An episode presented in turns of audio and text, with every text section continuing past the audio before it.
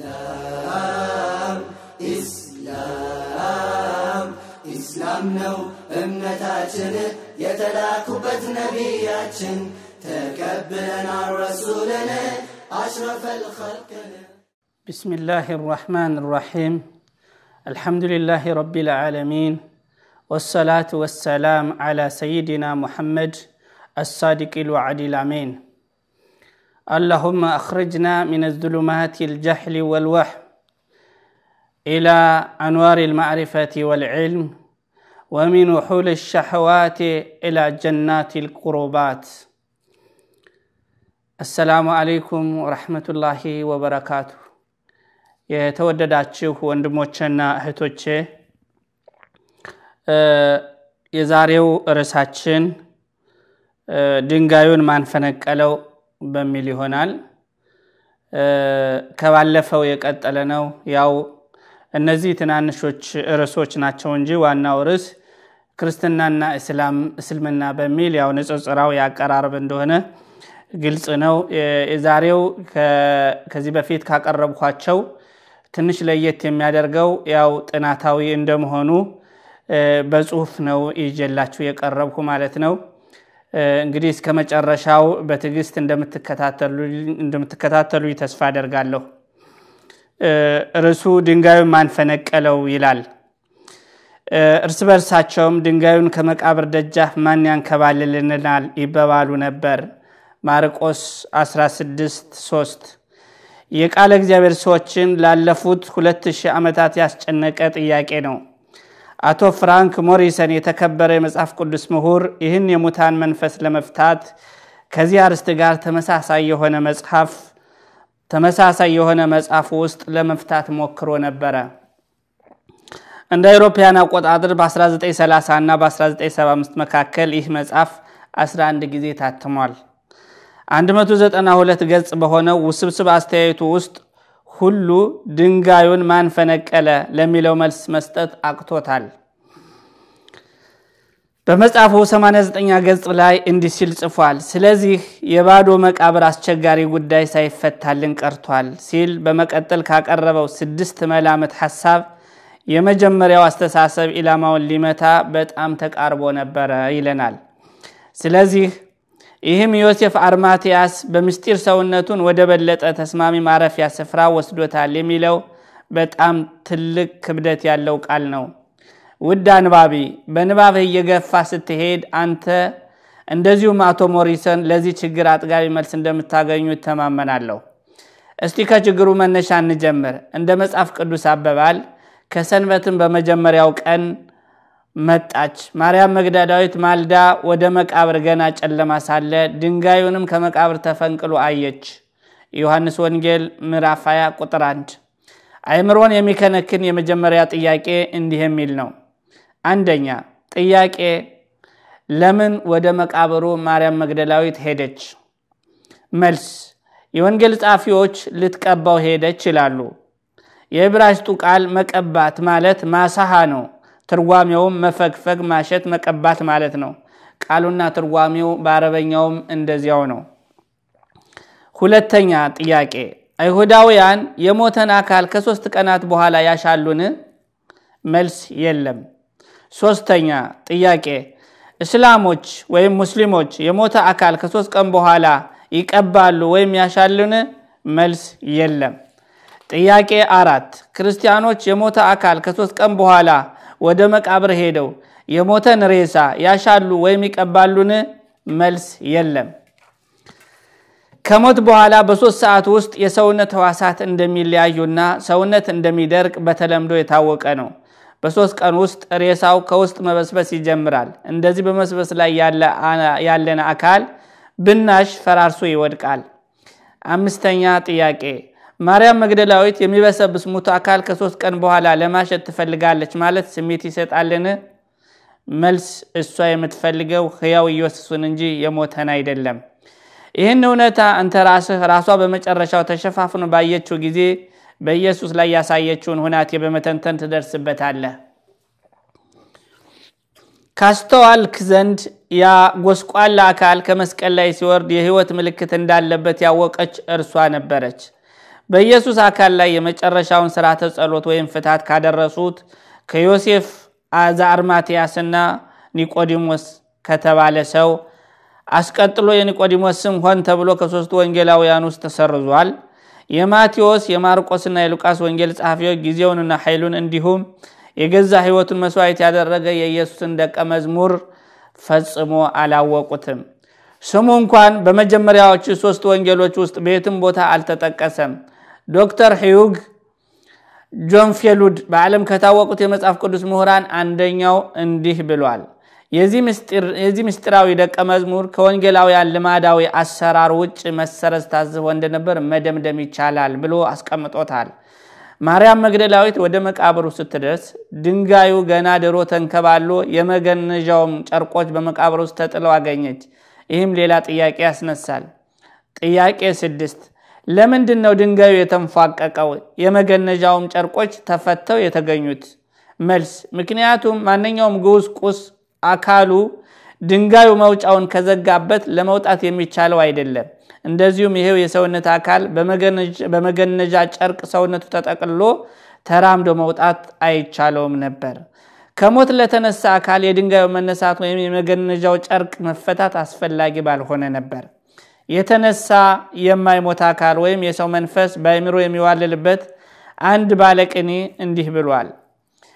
የድንጋይ ግንቦች እስር ቤት ሆነው የብረት ዘንግ ጎጆ ሆነው አያግዱትም ብሎ ሀሳቡን ይገልጻል።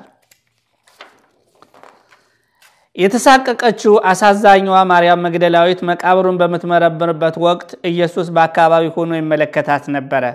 ይኸውም ከሰማያት ሳይሆን ከጽኑ መሬት ላይ ሆኖ ነበር። ይህ መቃብር በግል ንብረትነት የተያዘ የምስጢራዊው ደቀ መዝሙር የዮሴፍ አርማትያስ እንደሆነ ማስታወስ ይገባናል። እርሱም በጣም ሀብታምና ተሰሚነት ያለው አይሁዳዊ ሲሆን ከቋጥኝ ትልቅ ስፋት ያለው ክፍል ለማስቀረጽ ችሎታ የነበረው ሰው ነው። ይኸውም በጂም ቢሾፕ ወይም ታዋቂ የክርስቲያን ምሁር አነጋገር አምስት ጫማ ስፋት በሰባት ከፍታ በ15 ጫማ ቁመት ሆኖ ርብራብ ያለበት ነበር ይላል። በዚህ መቃብር ዙሪያ የዚህ ምስጢራዊ ደቀ መዝሙር የአትክልት ስፍራ ነበር ማለት ነው። ማንም አይሁዳዊ ወይም ሌላ ዜጋ ከከተማ አምስት ማይል ወጥቶ የሕዝብ በጎችና ፍየሎች በሚሰማሩበት አትክልት ያበቅላል ማለት የማይጠበቅ ጉዳይ ነው። በእርግጥ ይሄ ገበሬ ጥቅሙን ለማስጠበቅ ለሰራተኞ የአትክልተኛ ቤት ሳያዘጋጅላቸው አልቀረ ይሆናል። ምናልባትም ከቤተሰቦቹ ጋር በየሳምንቱ መጨረሻ የሚዝናናበት የገጠር መኖሪያ ቤት በቦታው አካባቢ ይኖረዋል። ኢየሱስ ሰባት ጋኔን ያወጣላትን ሴት ደቀ መዝሙር ይመለከት ነበር። ወደ እርሱ አቀረበ፣ ስታለቅስም አገኛት። እርሱም ጠይቃት፣ አንቺ ሴት ለምን ታለቅሻለሽ? ማንንስ ትሻለሽ? ዮሐንስ 20 ምዕራፍ 20 ቁጥር 15 ሰባተኛ ጥያቄ እርሱ አያውቅምን? ለምንድን ነው እንዲህ ያለ የማይመስል ጥያቄ የሚጠይቀው? መልስ ለምን እንደምታለቅስና ማንን እንደምትፈልግ ያውቅ ነበርና። እዚህ ግባ የሚባል ጥያቄ አልነበረም የጠየቀው። በመቃብሩ ውስጥ እርሱን ትፈልገው እንደነበረና ከዚያ ስታጣው በሐዘን እንደምታለቅስ ያውቅ ነበር። ደግሞም እንዳይታወቅ በመሸፋፈኑ ልታየው እንዳልቻለች ያውቅ ነበር። ምንም እንኳን በፈተና ውስጥ ቢሆንም አንቺ ሴት ለምን ታለቅሻለሽ እያለ እርሷን ገና በባልት ስሜት ይጠይቅ ነበር። እርሷም መሰላት አትክልት ጠባቂ እንደሆነ ዮሐንስ 20 ቁጥር 15። ጥያቄ 8 እርሱ ኢየሱስ አትክልተኛ ነው ብላ ለምን አሰበች? የተነሱ አካላት አትክልተኞች ይመስላሉን? መልስ አንተ ውድ አንባቢ አትክልተኛ እንድትመስል ስትደረግ ውድ ባለቤትህ ባሏን ለማግኘት ድንግርግር ውስጥ ስትወድቅ የትንሣኤን ቀን ትዕይንት መገመት ትችላለህ። ይህ ስሜት ይሰጣልን? አይደለም። የተነሳው አካል አንተው ራስህ ትሆናለህ። እያንዳንዱ ሰው ወዲያውኑ ያውቀሃል። እውነተኛው አንተ ትሆናለህ እንጂ አንተነትህ እንደማይታወቅ አትሆንም።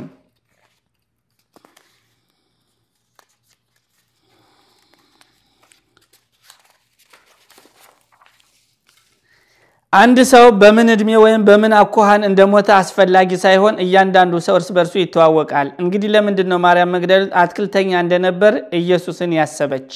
መልስ ስለምን ኢየሱስ አትክልተኛ መስሎ በመደበቁ ነበረ። ዘጠነኛ ጥያቄ ለምንድን ነው እርሱ አትክልተኛ መስሎ የተደበቀው? መልስ ምክንያቱም አይሁዶችን ስለፈራ ነው።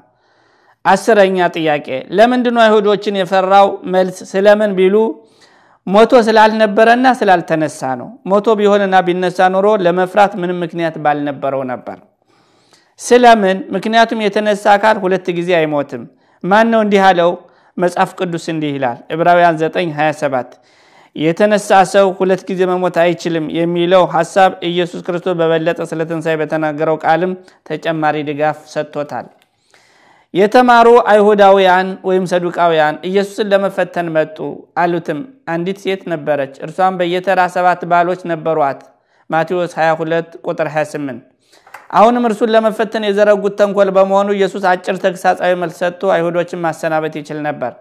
ይህን በማድረግ ፈንታ ስለ ትንሣኤ ከመጽሐፍ ቅዱስ ውስጥ እጅግ ግልጽ የሆነው መግለጫ አጎናጸፈን። እንዲህም አለ። ሉቃስ 20 ቁጥር 36 የማይሞቱ ይሆናሉ። ሁለተኛ ጊዜ ለሞት አይገዙም። ረሃብና ጥም የለም። ድካምና ስጋዊ ወይም የሰውነት አደጋዎች የሉም። ስለምን ከተባለ የተነሳው አካል መላካዊ ይሆናል። እነርሱ መንፈሳዊ ፍጡራን የሚመስሉ ይሆናሉ። መንፈስ ይሆናሉ ማለት ነው። ማርያም መግደላዊት የምትፈልገው መንፈስን አልነበረም። እርሷ የተሸፋፈነው ኢየሱስ አትክልተኛ መስሏት አለች።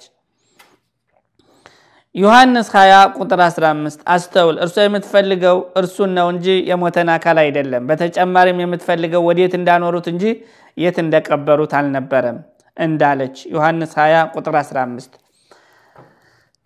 ጥያቄ 11 የሚበሰብስ ሬሳን ምን ለማድረግ ትፈልጋለች? መልስ ካልጋዋ ስር ለማስቀመጥ ፈልጋ ነውን? የማይመስል ነው። የማይበሰብስ መዳን ልታደርግበት ነውን? የማይሆን ነው። ልትቀብረው ፈልጋ ነውን? ይህ ከሆነ መቃብሩን ማን ቆፈረ? አይደለም፣ አይደለም። እርሷ የምትፈልገው ልትወስደው ነው። ጥያቄ ቁጥር 12 የሞተ አካል ብቻዋን መሸከም እንዴት ትችላለች? መልስ እርሷ ስለ ሞተና በመበስበስ ላይ ያለ ሬሳ አላሰበችም። እርሷ የምትፈልገው ሕያው ሕይወት ያለው ወይም ሕያው ኢየሱስን ነው። እርሷ ከሴቶች ተፈጥሮ በላይ ወይም ሱፐር ውመን እንደሆኑ የአሜሪካ ቀልደኛ ተዋናዮች በመዝናናት በቀላሉ 160 ረጥል ክብደት ያለው ሬሳ ከሌላ መቶ ረጥል የሚያህል የከርቤና የሬት ቅልቅል ዮሐንስ 1939 ጋር ተቀላቅሎ ንጹህ 260 ረጥል ክብደት ያለው ረብጣ የሚሸከሙ አይነት ሴት አይደለችም። ይህች ደካማ ይሁዳዊት ይህን ስብስብ ወይም እስር ወይም ቋጠሮ እንደ ጥቅል ገለባ ትሸከማለች ተብላ አትጠበቅ። ለመሸከም ብትችል እንኳን እንደምን አድርጋ ብቻዋን ትቀብረዋለች? እንደ ቆሻሻ ክምር ከአንድ ጉድጓድ ውስጥ መጣል ይኖርባት ይሆናል። ነገር ግን መጣልና መቅበር እንደ ሰሜንና ደቡብ ዋልታ የተራራቁ ናቸው። እርሷ የምትፈልገው በእርግጥ በሕይወት ያለ ኢየሱስን እጁን ደግፋ ይዛ ወደ ቤቷ ወስዳ እንዲያርፍ፣ እንዲዝናና፣ እንዲያገግም የምትሻውን ኢየሱስን ነበር።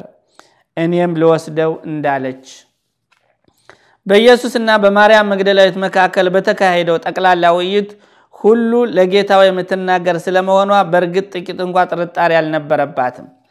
እንደ አትክልተኛ በመሸፋፈኑ ልታየው አልተቻላትም ነበርና ኢየሱስ ትንፋሹን ውጦ ሳይስቅ አልቀረም። ከዚህ በላይ ራሱን አፍኖ መያዝ ስላልቻለ ማርያም ሲል ተናገረ። አንድ ቃል ብቻ ግን በቂ ነበር። ይህ አንድ ቃል ማርያም የተለዋወጧቸው ቃላት ሁሉ ለማስወገድ ያቃታቸውን መጋረጃ ገለጠ። ማርያም ኢየሱስን ለይታ እንድታውቅ አስቻላት። እያንዳንዱ ሰው የራሱ የሆነ የተለየና ልዩ ጠባይ ያለው የቅርቡን ወይም የቅርቧን ወይም የሚወደውን የሚጠራበት መንገድ አለው። ማርያም ጌታ ጌታ ብላ እንድትመለስ ያደረጋት ስሟን በመስማቷ ብቻ ሳይሆን እርሱ ሆን ብሎ በልዩ ዜማ ስለጠራት ነበር። መንፈሳዊ ጌታዋን ለማቀፍ ወደፊት የተጠጋችው ታማኝነቷንና አክብሮቷን ለመግለጽም ነበር። ሙስሊሞች ከምሁራን ወይም ከተከበሩ አዛውንት ወይም ከመንፈሳዊያን ሰዎች ጋር ሲገናኙ የዚህን የተከበሩ ሰዎች ቀኝ እጅ ጨብጠው በማፍቀር ይስማሉ። ፈረንሳዮች አክብሮትን ለማሳየት ጉንጭ ይስማሉ። እንደዚሁም አረቦች ትከሻ አካባቢ ያለውን አካል ይሰሳማሉ። አይሁዳዊቷ ማርያም መግደላዊት ማንም ሙስሊም በተመሳሳይ ሁኔታ ሊያደርግ የሚገባውን መፈጸም በተገባት ነበር። ማርያም መግደል ልትቀርበው ስትሞክር ኢየሱስ አንድ ሁለት እርምጃ ወደ ኋላ በመሸሽ አትንክኝ አላት። ዮሐንስ 20 ቁጥር 17። ጥያቄ 13 እኔ የምለው ለምንድን ነው የማትነካው? እርሱ ኤሌክትሪክ ነውን? የነካቸው እንደሆነ እዚያው ድብን የሚያደርጋት በፍጹም መልስ አይደለም። አትንኪኝ ስለምን ይጎደዋል? አትንኪ ማለቱ ስለምን ይጎደዋል? ምንም እንኳ እርሱ በሰውነቱ ስለደረሰው ሕመም ወይም ቁስለት ምንነት ምልክት ባይሰጥም በፍቅርና በመውደድ እንድትነካው እርሱ አሁን ቢፈቅድላት ጽኑ የመንፈስ ጭንቀት ያደርስባት ነበር። አትንኪ ለማለቱ ሌላ ምክንያት ሊቀርብ ይችላልን? ኢየሱስም አላት፣ አትንኪኝ፣ ገና ወደ አባቴ አልወጣሁም። ነገር ግን ወደ ወንድሞቼ ሂጂ በያቸውም እወጣለሁ ወደ አባቴ ወደ አባታችሁ ወደ አምላኬ ወደ አምላካችሁም። ዮሐንስ 20 ቁጥር 17። ጥያቄ 14 እርሷ እውር ናትን? በዚህ ሁሉ ጊዜያቱ ስትነጋገረው የቆየችው ሰው ከፊቷ መቆሙን አታይምን? እርሱ ኢየሱስ በእርግጥ እዚህ ታች ወይም ምድር ላይ እያለ ገና አልወጣሁም ማለቱ አንዳች ስሜት ነውን? መልስ ኢየሱስ በብዙ የተለያዩ ቃላት ለማርያም መግደላዊት የሚነግራት ከሙታን አለመነሳቱን ነው። በአይሁድ የተራሰው ቋንቋና በአይሁድ የተራሰው ቋንቋ የአነጋገር ዘዬ ገና ወደ አባቴ አልወጣሁም የሚለው አገላለጽ ገና አልሞትኩም ማለት ነው። የክርስቲያን መጽሐፍ ቅዱስ ተከተለኝ ሙታንንም ተዋቸው ሙታናቸውን ይቅበሩ ማቴዎስ 8 22 ወይም እያዩ አያዩምና እየሰሙም አይሰሙምና አያስተውሉምና ማቴዎስ 13 በሚሉ ቅኔ አንጻር ቅኔና አንጻር የተሞሉ የምስራቃውያን መጽሐፍ ቢሆንም መጽሐፍ ቅዱስ አስተያየት ሰጪዎች ሁሉ የመጡት ከምዕራብ መሆኑ አሳዛኝ የታሪክ ሀቅ ነው። ለአይሁዳውያን ተመልካች ወይም ሕዝብ በአይሁዳውያን የተጻፈ የአይሁድ መጽሐፍ በግሪክና በምዕራባውያን መነጽር የምዕራቡ ዓለም እንዲያይ ተደርጓል።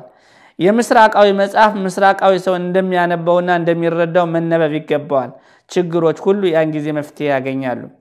ችግሩ ያለው የአይሁዶችን ዘዬ ትክክለኛ ትርጉም ካለመረዳት ላይ ብቻ ሳይሆን የክርስቲያን ዓለም የእያንዳንዱ ወገን ዘርና ቋንቋ አንቀጹን ከጽሑፉ ትክክለኛ ትርጉም በተለየ ወይም በተቃራኒ መንገድ እንዲረዳ ተቀይሶ ስለሚመራ ነው። ለምሳሌ የኢየሱስ ሐዋርያት በስቅለቱ ወቅት ላለፉት ሶስት ቀናት ስለተፈጸሙት ድርጊቶች የአይን ወይም የጆሮ ምስክሮች አልነበሩም። ሁሉም ትተውት ሸሹ። ማርቆስ 14 ቁጥር 50 ሐዋርያቱ በወሬ ወሬ በመስቀል ላይ መሰቀሉን መሞቱንና ለሶስት ቀናት መቀበሩን ከመስማት በቀር እውነተኛውን ድርጊት አያውቁም ነበር። ኢየሱስ ከተባለው ስቅላት በኋላ ወደ ላይኛው ክፍል ተመልሶ እርሱ ኢየሱስ በመካከላቸው ቆመ፣ አላቸውም ሰላም ለእናንተ ይሁን። እርሳቸው ግን ፈሩ፣ ደነገጡም፣ ነፍስም መንፈስም ያዩ ይመስላቸው ነበር። ሉቃስ 24 ቁጥር 36-37 ለምንድን ነው እነርሱ የፈሩትና የደነገጡት? አንድ ሰው ተለይቶት የቆየ ጓደኛውን ወይም ፍቅረኛውን ሲያገኝ የሚሰማው የተፈጥሮ ዝንባሌ በደስታና በመፈንደቅ ስሜት የወዳጁን እጅና እግር መሳም ነው። ለምንድን ነው እነርሱ የፈሩት? ኢየሱስ መንፈስ ይመስል ነበርን? ታዲያ ለምንድን ነው እነርሱ መንፈስ ያዩ የመሰላቸው? እርሱ ግን መንፈስ የሚመስል አልነበረም። እርሱ አሁንም ከያዛቸው ፍርሃት ለማላቀቅ አላቸው ምን ሆናችሁ ትደነግጣላችሁ? ለምንስ ሐሳብ በልባችሁ ይወጣል ይገባል? እጀንና እግሬን እዩ፣ እኔ ነኝና፣ ዳሱኝ እዩም። መንፈስ ሥጋና አጥንት የለውምና እንድታዩ ለእኔ እንዳለኝ። ሉቃስ 2438-39 በተራ አነጋገር ለማስቀመጥ እርሱ የሚላቸው እንዲህ ነው። ምን ሆናችኋል ወንድሞች? እኔ ያው የምታውቁኝ ሰው መሆኔን አታዩምን? ከእናንተ ጋር የሄድኩና የተነጋገሩ ከእናንተ ጋር ዳቦ የቆረሱ በሁሉም ረገድ ስጋና ደም ያለብኝ ሰው ነኝ። በሌላ አነጋገር እንዲህ ይላቸዋል፣ ስጋና አጥንት ካለኝ እንግዲህ የሙታን መንፈስ አይደለሁም፣ መንፈስም አይደለሁም። እጀንና እግሬን እዩ እኔ ነኝና። ማለትም የተለወጠ አካል አለመሆኑን፣ ቅርጹ ሌላ መልክ አለመያዙን፣ የተነሳ አካል አለመሆኑን መናገሩ ነበር። ምክንያቱም የተነሳ አካል መንፈስ ወይም እንደ መላእክት ነው። ሉቃስ 2036 እርሱ ፍጹም ግልጽ በሆነ ቋንቋ የሚነግራቸው እነርሱ እንዳሰቡት አለመሆኑን ነው። እነርሱ የሚያስቡት እነርሱ የሚያስቡት መንፈስ መሆኑን ነበር። ከሙታን የተነሳ አካል መሆኑን ነበር። ይህ አለመሆኑን እርሱ አጥብቆ ተናገረ። እጁንና እግሩን ለምርመራና ለማስረጃነት ካቀረበላቸው በኋላ እርሱ ቁስ አካል ስጋ የለበሰ አካል መሆኑን በተጨማሪ ለማረጋገጥና ድንጋጤያቸው፣ ጥርጣሬያቸው ትክክል አለመሆኑን ለማሳየት ደቀ መዛሙርቶችን እንዲህ ሲል ጠየቃቸው። ከዚህ አንዳች አላችሁን የሚበላ? እርሳቸውም ከተጠበሰው አሳ የተከፈለም ሰጡት። ከማር ወለላም ተቀበላቸው፣ በፊታቸውም በላ። ሉቃስ 24 41-43 ኢየሱስ ግልጽ በሆነና ፈጽሞ በማያጠራጥር ቋንቋ መንፈስ አለመሆኑን ማለትም ከሙታን የተነሳ ሰው አለመሆኑን ሲገልጽ መላው የክርስቲያኑ ዓለም መነሳቱንና መንፈስ መሆኑን ያምናል። ነገር ግን የሚያሳዝነው አንተም ሆንክ ሌላው እያንዳንዱ በእናቱ ቋንቋ የሚያነብ ሲሆን የተጻፈውን ፍጹም ተቃራኒ በሆነ መንገድ እንዲረዳ መደረጉ ነው። ምን ያህል አንጎልህ ታጥቧል? ወይም ይልቁን አሜሪካኖች እንደሚሉት ምን ያህል በቅድ ተሞልተሃል?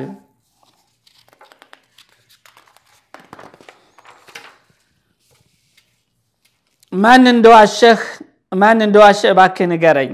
ኢየሱስ ወይም አንድ ሺህ ሚሊዮን የዓለም ክርስቲያን? ኢየሱስ አይደለም አልተነሳውም ሲል ሌላዎቻችሁ ሁሉ አዎን አዎን ተነስቷል ትላላችሁ። እኛ ሙስሊሞች ማንን ነው የምናምነው? ኢየሱስን ወይስ የተባሉትን የእርሱ ደቀ መዛሙርት?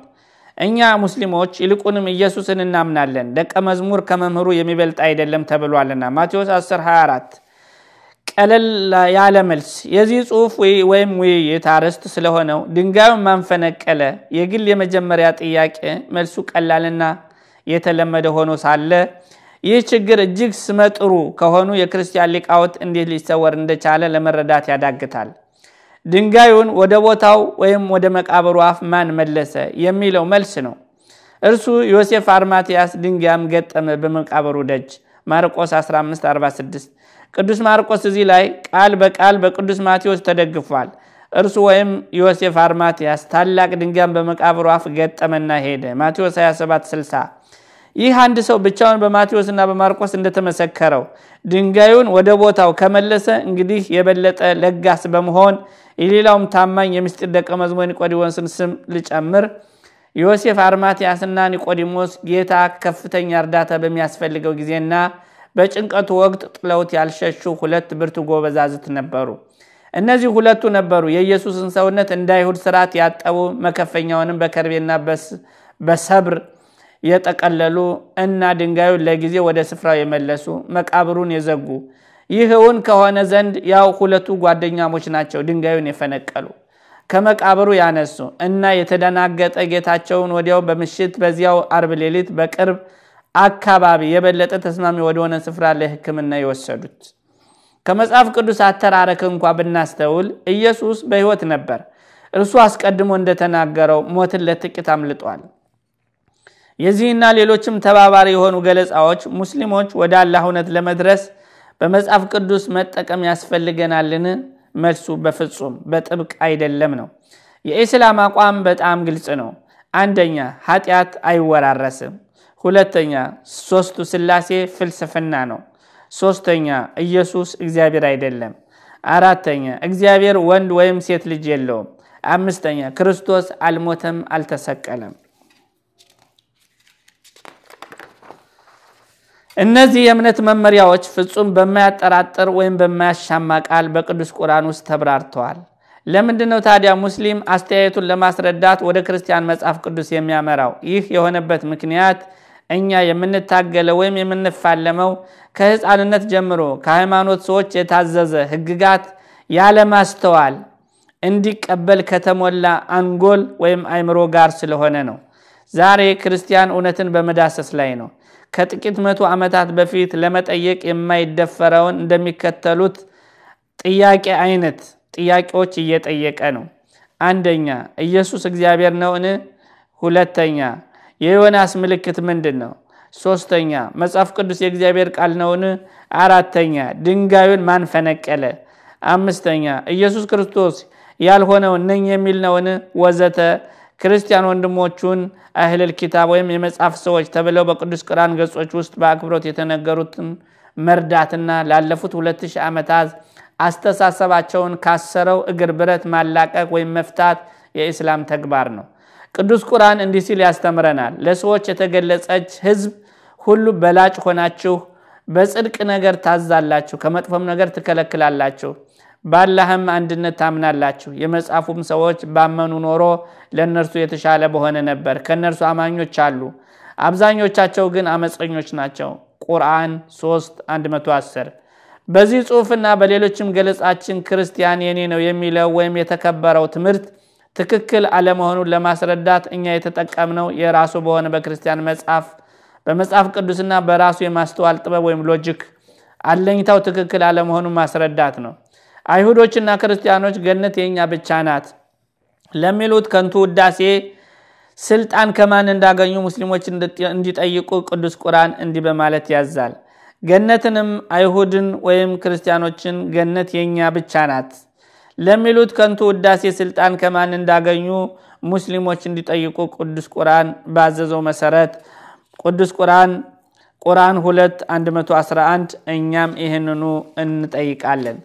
ክርስቲያኖች መጽሐፍ ቅዱስን ቀደም ሲል በሺህ ከሚቆጠሩ ቋንቋዎች በላይ አበራክተው በአራቱ የዓለማት ማዕዘን በመገናኛ አማካይነት ሲያሰራጩ የዓለምን ሕዝብ በማስደንገጥ የበጉን ደም እንዲቀበል ክርስቶስ ለሰው ልጅ ኃጢአት መሞቱን እርሱም ኢየሱስ ብቸኛ አዳኝ መሆኑን ይናገራሉ። ይህ ሁሉ በራሱ ቅዱስ መጽሐፍ ከተነገረው ብሩህ ማስረጃ ጋር የሚቃረን ነው። እኛ ሙስሊሞች እርሱን ወይም ክርስቲያንን ከማይዳሰስ አለኝታ ነፃ ማውጣት አለብን። የተቀበለው ትምህርት ትክክል አለመሆኑን ለማስገንዘብ በራሱ ማስረጃና በራሱ የማስተዋል ጥበብ ወይም logic ከመጠቀም የተሻለ ሌላ መንገድ የለም። አላህ ስብሓነሁ ወተዓላ የማስተዋል ጥበብ ይስጠን። አሚን። የጥናት ጽሁፋችንን እዚህ ላይ ጨርሰናል። እስካሁን ገለጻ ስናደርግ ወይም ደግሞ ሳነብላችሁ የቆየሁት ኢየሱስ ከሞተ በኋላ ተነሳ የሚለውን አስተምህሮ ከመጽሐፍ ቅዱስ እውነት ኢየሱስ ሙቶ ተነስቷል፣ ከተነሳ በኋላ ድንጋዩ ተፈንቅሎ ስለተገኘ እርሱ ላይ ተጭኖ የነበረው ወይም ደግሞ እሱ መቃብር ላይ ተገጥሞ የነበረው ማለት ነው። ያንን በትክክል መጽሐፍ ቅዱስ ምን ይለናል በሚል ለማየት ነበር የሞከርነው። ያም ርዕሱ ድንጋዩን ማንፈነቀለው የሚለው ነበረ። እንግዲህ በሌላ የንጽጽር አስተምሮ እስከምንገናኝ ድረስ አላህ ስብሓነሁ ወተዓላ በተማርነው የተጠቀምን ሰዎች አድርገን። አሰላሙ አለይኩም ወራህመቱላሂ ወበረካቱ።